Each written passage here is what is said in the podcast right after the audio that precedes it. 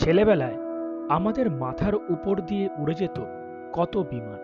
এখনও সে দৃশ্য আমাদের কাছে অজ্ঞাত নয়।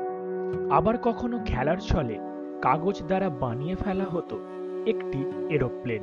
স্কুল জীবনেও এই ঘটনা ঘটেছে বারংবার।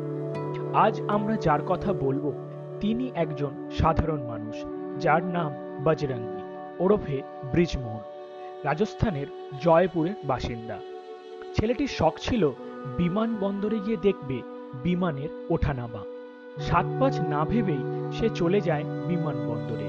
কিন্তু সেখানকার নিরাপত্তা রক্ষীরা তাকে ঢুকতে বাধা দেয় এবং বের করে দেওয়া হয় তাকে। নিতান্তই হতাশ হয়ে তাকে বেরিয়ে আসতে হয় বিমানবন্দর থেকে।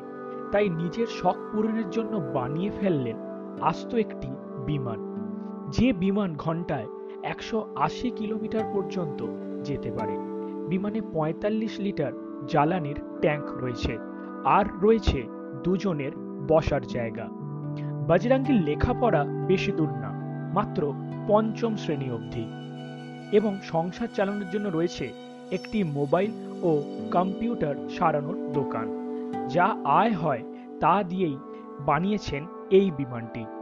তার চেনা পরিচিতরাও এই কর্মসূচিতে তাকে সাহায্য করেছেন।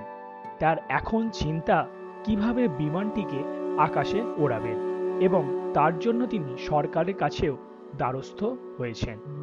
আপনার এই জেদ এবং ইচ্ছা মানুষকে ভাবিয়েছে।